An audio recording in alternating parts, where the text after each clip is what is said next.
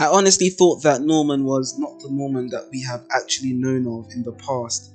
And to be honest, I'm kind of right and not at the same time, because yes, although he is still the Norman from Gracefield and is close to Emma and Ray, there is another side to him described as sharp, cold and emperor-like.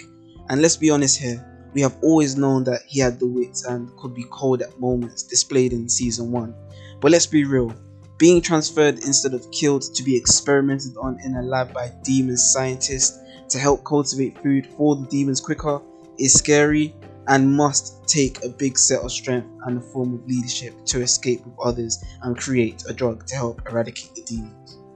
At this point, everyone, including Ray, is on Norman's side, and Norman's plan is to make demons regress to a form where they are non-intellectual and are unable to function as a unit no more, meaning the farms will be unable to run and the demons will be easier to kill and get rid of. You see, the reason why demons look differently from each other and some have a close resemblance to humans is because the monsters take on the characteristics or features of the mammal they have eaten, making them smarter when eating a human brain or much more animal-like when eating a dog, for example.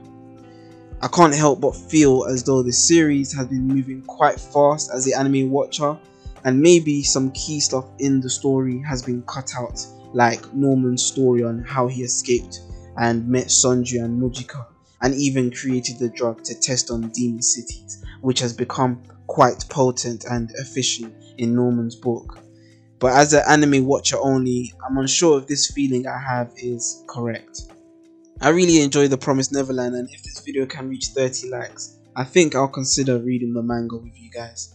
I just want to know more than what I'm getting from the anime series right now. By the way, I'm really starting to dislike Emma, as she has been starting to get on my nerves, talking about wanting to coexist with demons that thrive off of eating humans. If that doesn't make sense to me, I don't know what does anymore. I feel like Emma herself is losing it, talking about how demons have families and now I sympathize with them when they have been eating human beings for a thousand years with no care to how they felt.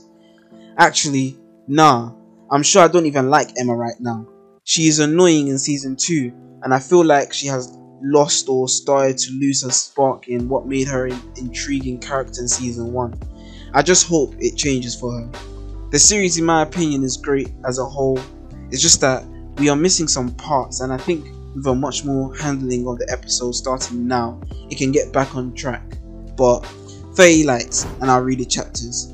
It's been your boy Roos or Mister thirty-six. And whether you're watching or listening to this in the morning, afternoon or evening, I hope you guys have a good day. Don't forget to like and subscribe and comment. I'm out.